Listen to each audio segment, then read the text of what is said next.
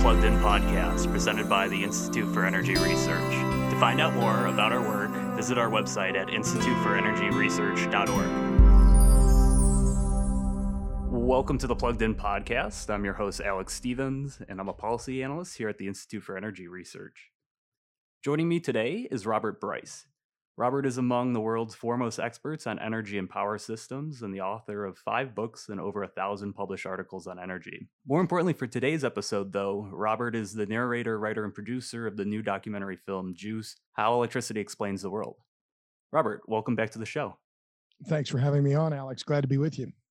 Yeah, first let me just say congratulations on uh, on producing this documentary. I um, we were talking a little bit before the show, and I had an opportunity to watch it twice this week, and uh, I really can't say enough good things about it beyond it just being entertaining and informative. You know, it, it's a pretty unique project, I think, in that uh, is both very optimistic in tone, and at the same time, it's realistic in the way that it presents some of the challenges and solutions that we face in the energy space here, and uh, that combination is very difficult to pull off. And I just want to say congratulations because I really think you guys hit a really interesting tone and uh, really did something great with this project. Well, that's great. I, I you know, uh, we've had a very positive response, and it's been incredibly heartening to have that um, because I don't know if you've had this experience, but you work on something for a long time and you're not sure and you're not sure and you have some friction and you know we had friction trying to get you know the the distribution to work out and we had friction on you know just some of the you know getting enough money to make it all happen and everything and to have it receive uh, the warm welcome that it's had has been uh, incredibly gratifying and uh, really exceeded what I I didn't even I couldn't quite imagine how it was going to be received. But uh, anyway, that's very kind. Thank you. Yeah, I think that's a good place to start. Actually, is just uh, you know you, you mentioned uh, before we got started here, it's been like a four or five year process for this. So uh, maybe just a little bit of background on how this came together, what inspired you to make the documentary, and then uh, just talk sure. a little bit about the process of putting it together. Sure. So right about five years ago, I got a contract on another book, um, which also just came out. It was in came out in March. Uh, it's called A Question of Power: Electricity and the Wealth of Nations. And as I started to work on the book, I realized, well, if I'm going to write a book about electricity, I really should think about what other options I have here. And and it just seemed natural to me at the time.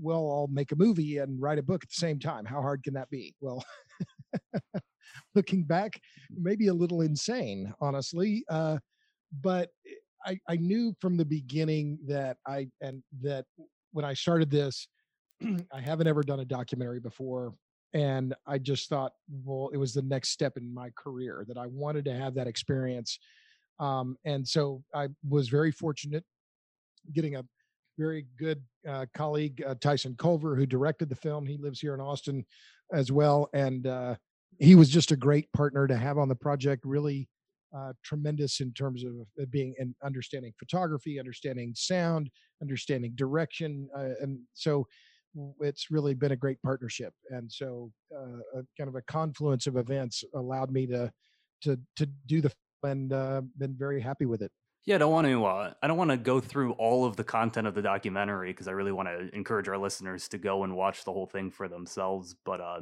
I do think there's you know a couple main themes that we can pull out from the film that uh, maybe we can we can sort of outline and just discuss briefly here. You know, one of the first things that jumped out to me is that the film really highlights the disparities between people who have access to affordable and reliable energy and people who don't. And the film captures that, I think, just perfectly um, in sort of a phrase that comes up on the screen that, that is something along the lines of uh, darkness kills human potential, electricity empowers it. How underappreciated is that idea? And how important is it to develop the public's understanding of this concept? And uh, what you guys uh, go through in the film there. Well, thanks, because that I mean you you seized on that one moment, which I think is really the emotional heart of the film. Um, we went to India in late 2016, and uh, I interviewed a woman there named Rahena Jamadar. She was 44 years old when I spoke with her. She had her first child when she was 16, and had lived 30 of her 44 years without electricity. So she'd had electricity for uh, about a third of her life. And as we talked, uh, she told me one of her daughters was going to, to the university and and we talked about lighting and how critical that was for education. And I asked her at one point, and I was trans. Uh, uh, my friend Ro- Joyashree Roy was translating in Bengali, and I said to Re- Rahena, "If you had had electricity when you were growing up, would you have gone to the university as well?" And she immediately replied, "Yes, I would have gone." And and it wasn't bitter. It wasn't just some oh, you know, gosh, poor me. Instead, it was just this. Of course, I would have gone. Like I'd asked her if the sun was going to come up in the east tomorrow morning. And it, it was a few days later when I was in Jaipur and I realized, well, that was it, right? Uh, darkness kills human potential, and electricity nourishes it. And this woman's potential had been had been stranded in the dark for her whole life essentially most of her life and that that is the key and that we take electricity for granted here in the US we only notice it when we don't have it when there's a blackout right but for 3 billion people and that was the other metric that I thought was key to really making the film understandable there are 3 billion people 3.3 billion people in the world today who live in places where electricity consumption is less than what was used by my old kitchen refrigerator I mean, that's the key in terms of global inequality, women's rights, climate change, whatever you care about among those issues, electricity is central to all of them. Yeah, and you mentioned you traveled to India for the film. Uh, and it seems like it uh, just the process of putting this together. You, you traveled all over the world. Uh, no, uh, Colorado and Iceland are are highlighted in there, and you go to Lebanon and just kind of traveling all over the place. Um, you know, one of the things that stood out to me, particularly the the segments in Colorado and Iceland, um, which I thought was really interesting, was it, it's kind of looking at our energy future there, and it does so through the lens of sort of like emerging cultural and technological trends. So in Colorado, you're looking at the new legal marijuana industry, and then uh, the segment in Iceland, you're talking about uh, new technology and cryptocurrency and sort of online privacy movement. Um, I thought that was just like a really great way to appeal to people who generally don't think about the role of energy and sort of looks at those issues in an interesting way. So, uh, how important is sort of messaging on these issues and with what you're trying to do there, just sort of like re- reach out to people who don't necessarily see the importance of energy to uh, sort of exciting elements of um, of our economy and sure. and culture. And well, I think that's key. Is that one of the ways that I think the film succeeds? And you know, I sounds like I'm bragging. Well, okay, if it's bragging, as Dizzy Dean said, if it, it ain't bragging if you can back it up, right? But what I think the film does differently is that it shows, right? It doesn't tell, and that was one of the the processes that we had to go through early on was we I, you know we kind of envisioned the film well we'll use stats and spreadsheets and charts and stuff to show people about electricity and why it matters. And then once we went to india we realized no no no no no. We need to tell human stories. We need to tell people stories. And we need to let them tell the people stories right? That we if we can introduce some of these people that we who we know and have met and show them to other people we can make other people care, right? We can make the viewers care. We can talk about what's going on in Puerto Rico, but if we talk to Aide Torres or we talk to Edith Ortiz, who was one of the, the, the my favorite interviews, or some of these other people who've been stranded in the dark, that I think is was the one of the reasons why the film works is because we didn't tell, we showed, and that that is critical for something like this because people just they forget about electricity. They don't think about it. They don't know what it means, and, and because we live in such abundance, so introducing them to other people and showing them people who don't have electricity, introducing the cannabis grower, introducing the Bitcoin miners. You know, this was, I think, very effective in in getting that those messages across because people don't know the difference between a watt and a watt hour and they don't want to be bothered with it. But if you can tell them that it matters, well, then that that just changes them.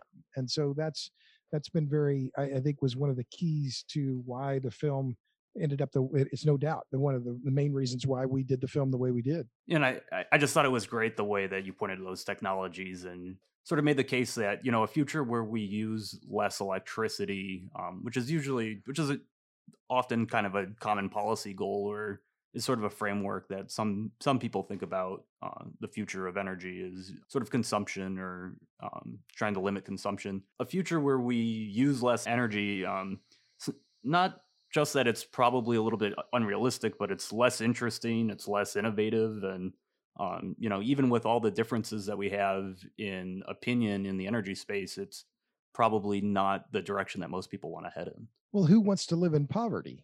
I mean, that's like, you know, no politician ever got elected by saying, you know what, I'm going to make things worse. you know, that's just it, right? They get elected by saying, don't, don't, don't vote for that other guy. Don't vote for that other gal. Vote for me because I'm going to make things better. Nobody ever got elected by saying everything's just fine, right? They're going to make things better. They're going to improve the world. They're going to change things. So, that that that that's one of the other key points that we make in the film and it was roger pielke jr who makes that point which was that no one is going to willingly get poorer. Everybody wants to get richer. This is what he you know he calls it the iron law. When when carbon policy or climate policy conflicts with economic growth economic growth will win every time and that's what we're seeing now. It's why Germany is building, uh, just is switching on a new coal fired power plant. It's why Japan, the home of the Kyoto Protocol, they're building more coal fired power plants. They're not going to do without electricity. You know, you can say, well, I'm going to give up chocolate or I'm going to give up, you know, alcohol or something for Lent or something else when you make that personal choice. But that is much, much different from saying, I'm going to live uh, I'm going to be less prosperous. I'm going to I'm going to eh, do without air conditioning. Well, then or do without refrigeration. I mean, no, that's that's going back in time, and nobody wants that. Yeah, and I think that directly links to another element of the film that I thought was interesting is that uh, you guys point to the fact that electricity is actually an important aspect of environmental protection. Uh, particularly because of um, its ability to promote urbanization. So, could you just briefly outline for our listeners the general argument there? It's sort of a sure. counterintuitive um, to the way that a lot of people think about that. I think. And so, when you think about electricity and what is it, what has it done? Why are the what is it? Why has it been so transformative? To use an electricity term, a transformer. Well, it's because it gave us lighting, power, and density those are the three key attributes. So lighting that uh, you know i explained why it matters and Rahena Jamadar, right? Well, you had lights at night. Well that's different right? But what edison's great insight what edison achieved was divorcing light from fire. For nearly all of human history we've depended on burning things to get a, get light right? Whether it was a coal coal oil lamp uh, you know tallow candles uh, burning natural gas, town gas, you know, whatever it was, we were burning something by the light of the fire in order to read at night, to do chores, you know, pitch, you know, so on. So lighting, power, where you have instant on, instant off, and the, the that that power that we get, the electric power that we use then to run motors, fundamentally changed industry as Tom as Henry Ford said, it liberated electricity liberated the factory from the line from the shaft and the line belt, right? So factories could be set up for optimum output instead of their location to a stream where you'd have a water wheel or a steam engine that was running a large um, uh, uh, uh, shaft that used belts to uh, run the various machinery off of. So electricity and the power that it gave then allowed this the freeing and allowed instant on instant precision dense and and and that is coupled intimately with the issue of density.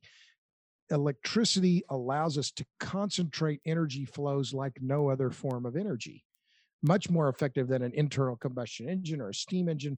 We that is why why do we have lasers? Because electricity is highly ordered energy the energy that we get by stacking effectively electrons and moving them at nearly the speed of light is unbelievable. I mean, it just it staggers the mind. It's millions of times faster than the fastest horse.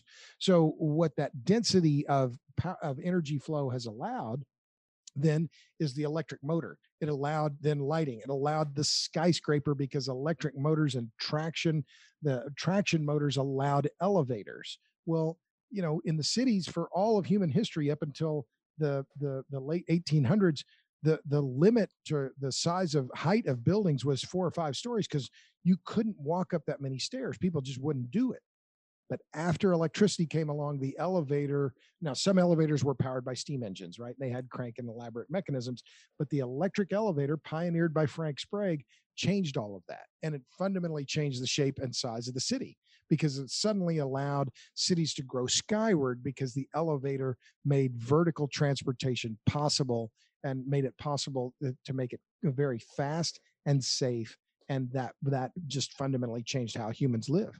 Yeah and i think going back to just all the traveling that you did for the documentary um was there something that you learned in the course of making the film that really took you by surprise i guess? And um sure. you know is there something that maybe deserves more of our attention than maybe we give yeah. it in the in the popular conversation uh, well i think the one thing that i come back to in terms of that idea about surprise was that i thought i knew poverty I thought I knew what, you know, poor how for, poor people live, how poor folks live. I didn't know. I mean, I I was naive, and to see people, and I'd seen it some in in Central America and Guatemala and and and other places, but and Panama, but going to India and seeing the the the depth of the poverty there, that uh, you know I, I didn't understand that and and and was naive in thinking that i did and you know it changed me and it, and it changed me in a way that I, I it gave me much more empathy and understanding of why people will do whatever they have to do to get the electricity they need they're just not going to live in the dark they're not going to just say oh we're fine here no they're going to struggle they're going to they're going to do whatever they have to do to get the energy that they need whether it's in, in the form of firewood, dung, propane, electricity, you name it. They're not happy being powerless. You know, going off that, one of my favorite sort of aspects of the film is that it really wasn't interested in rehashing sort of old political arguments that have gone on for probably decades now. Um, and you know, there's certainly discussions about government and politics in the film, uh, but I walked away from it really feeling like what you guys wanted to do is set out some sort of common ground by establishing the idea that that electricity is sort of the key to modernity and prosperity. And if you could just talk a little bit about what what it was like to get all these different people together, um, interview them, I'm I'm sure in a lot of cases, you know, if, if you had all those people in the same room together, they wouldn't agree on everything. But it really felt like the film rallied around the idea of energy and electricity being a very sort of important emancipatory technology for humanity. Oh yeah, I, I like that word emancipatory. I'm not. that's did you make that one up? That's a good word. I like it.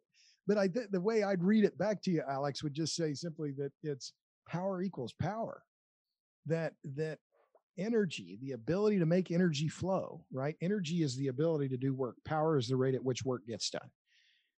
Our ability to make energy flow is key we're we're the fire makers right well that's who we are we do this because it's it's ingrained in us and i think that eh, you know i appreciate your comment about yeah we didn't we didn't set out to make a political film and i think the film is pretty much down the middle and what's been embraced much more by the pro-nuclear left which is not a big group but but pro-nuclear left saying yeah we're in favor of this right um, and making the point we can't just rely on renewables but I guess my bottom line when it, you know, to respond to what how, how you couched it is we need a humanist ethic to guide our energy policies. We need we need more electricity, not just a little bit. We need a ton more. We need terawatt scale more electricity because there's so many people like Rahena Jamadar in little places like Majlispukur who are living in the dark. And they should have the the opportunity because elected uh, to do to to make themselves as much of themselves as they can so this is one of the great great challenges of our time bringing these billions out of the dark and into modernity and we have to we need a humanist ethic not one that says oh we're going to deny them electricity or oh we have too much co2 or using too much hydrocarbons. No no no no no no. We need a humanist ethic first. I couldn't agree more with that uh, you know certainly with when it comes to i guess sort of developing countries too there's always a challenge of wanting to wanting to help help a country you know progress along and develop but at the same time it's uh, very hard for people to step into a culture or something and sort of direct things the right way. What are your thoughts in terms of the future for countries in developing areas of the world? Are there challenges there in terms of the way that people, I guess, from developed countries have stepped in there? And what do you see as being important to highlight there? Well, that's a good question because one of the real difficulties in in in solving this problem of electricity poverty is that there's no one size fits all. There's no easy answer for all these people. It, it all, you know, how do you electrify India? How do you electrify Bangladesh and Pakistan and and uh, you know sub-Saharan Africa, Burkina Faso, and and all these other places where they're living in the dark. Well, it's hard. It's gonna be hard. And one of the key problems, or one of the key challenges, and I I, I talk about it uh, a little bit in the film. I talk about it more in in my book, A Question of Power, is integrity, and that's not something that can be imposed from outside. It's something that has to be born within a different a, society. So, what did we see in Lebanon? What did we see in, in Beirut? Well, the society is so corrupt, and it's because of this tribalism, right? There's the, roughly the country's roughly a third Christian, a third Shia, and a third Sunni, and they don't trust each other and never have, and they've had civil war for a long time, and it breaks down the country, breaks down along sectarian lines. So the system in Lebanon has no integrity, and the grid reflects that lack of integrity because the people who live in the Hezbollah controlled parts of Beirut don't pay their electric bill. They pay nothing. And Hezbollah essentially whenever the the the the central government in in Beirut says you need to pay your electric bill, Hezbollah responds by saying, "Oh yeah, sure. Yeah, if you make us pay that electric bill, we're going to declare a general strike and we'll shut down the city. How's that sound? And then the guys, the, the government says, no, no, no, it's okay. We'll, we'll let you have free electricity still. But that integrity in the system is the hardest part. And if you don't have integrity, then you can't raise the capital and you can't get the fuel. And you have to have capital to build the plants and put up the power lines, and you need the fuel to keep it all running. So integrity is the hardest problem. I did appreciate that though. In, in the segment in Lebanon, you had um, you highlighted sort of entrepreneurs who were sort of working around that system. Obviously, as you just sort of outlined there, there's corruption issues and things. Um, I really felt like a interesting part of the film was highlighting the uh, I forget what you call them in the film, but the the groups of people who were setting up the generators and sort of the, um, the generator mafia. Yeah, as well as some of the other companies that you highlighted uh, who are working on like metering technologies and stuff. I thought that that really spoke to even when there's institutional problems, people are still creative enough to sort of work around those issues. And electricity is so important that they're going to find a way somehow to uh, to get their hands on services that they need there. Right. Well, and that's just exactly it. That that and it's one of the points that that Pielke makes, although not in exactly the same way, but that people are going to do whatever they have to do to get the electricity they need. And if that means stealing it, they will steal it. And and that's what we saw in India, where in some rural areas in India, the amount of electricity that's stolen is 40 or 50%. Well, that's staggering. And that's similar in terms of the lack of integrity that we saw in Beirut. It's similar to what I write about in the book, a little bit about what happened in Iraq after Saddam Hussein was captured and hanged. Well, electricity theft in Iraq was virtually zero when Saddam Hussein ruled the country. Why? Because you didn't want to steal from Saddam. He, you know, it, think bad things might happen. But after Saddam was apprehended and after he was he was hanged, well, then eh, people say, well, there's nobody in charge. Well, I'll just tap into this electric line, and that's what they've done. And so, again, this this idea of integrity is central to how the system works. People have to believe in the system. And if they don't believe the system is legit, well then what who cares? Well, I'll just steal some electricity. Nobody's going to notice, you know. Doesn't require putting a gun in somebody's face. You know, it's a victimless crime or at least it seems like it and and I can understand why people think that way. But I mean, this this this this this challenge of of of of, of integrity is one that is is really really difficult with any big project like this, um, I'm sure there's something that didn't make it into the film that it was probably really hard to to cut or let go. Uh, was there anything that didn't make it in, into the documentary that you either are like really excited to follow up on in some other work or something that you'd want to share here? Well, sure. I mean, one of the things that the segments we had a couple of segments that we wanted to do that we just had to cut for time, and one of them was on the coal business and we don't talk about coal in much in the United States anymore. It's you know gas has largely displaced coal in the in the power gen market, but still today, uh, latest BP data, about 38% of all the electricity in the world is still generated with coal, and it's been at that level for 30 years. And we interviewed several people in India who talked about coal and the coal market and the importance of coal. So I, I was hoping to include that, but again, it was we just couldn't cover everything. Uh, uh, the other was that we had a segment teed up on the electricity use of the big tech companies. Um, uh, Apple, Alphabet, uh, Amazon, Facebook, and Microsoft, they use as much electricity together as the whole country of Denmark, and they all have their own electric grids. And so, to me, that was just a, uh, you know, I, I, you know, of course, whether other people would find that as interesting as I do, I don't, you know, I don't know. I can't wager on that. Probably they won't. But how these tech companies become so gigantic?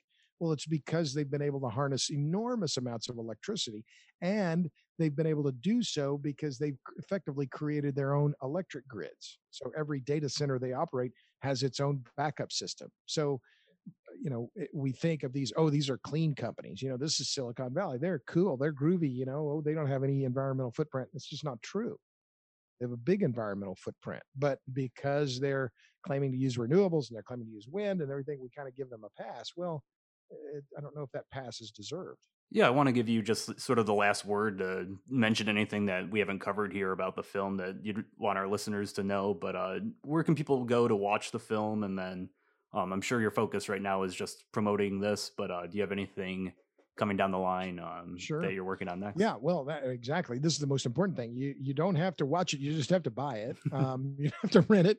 Um, iTunes, Amazon Prime. It's on a number of other streaming platforms. You can find us on the web at juicethemovie.com. If you want to follow up on on me and my writing and my work, uh, robertbryce.com.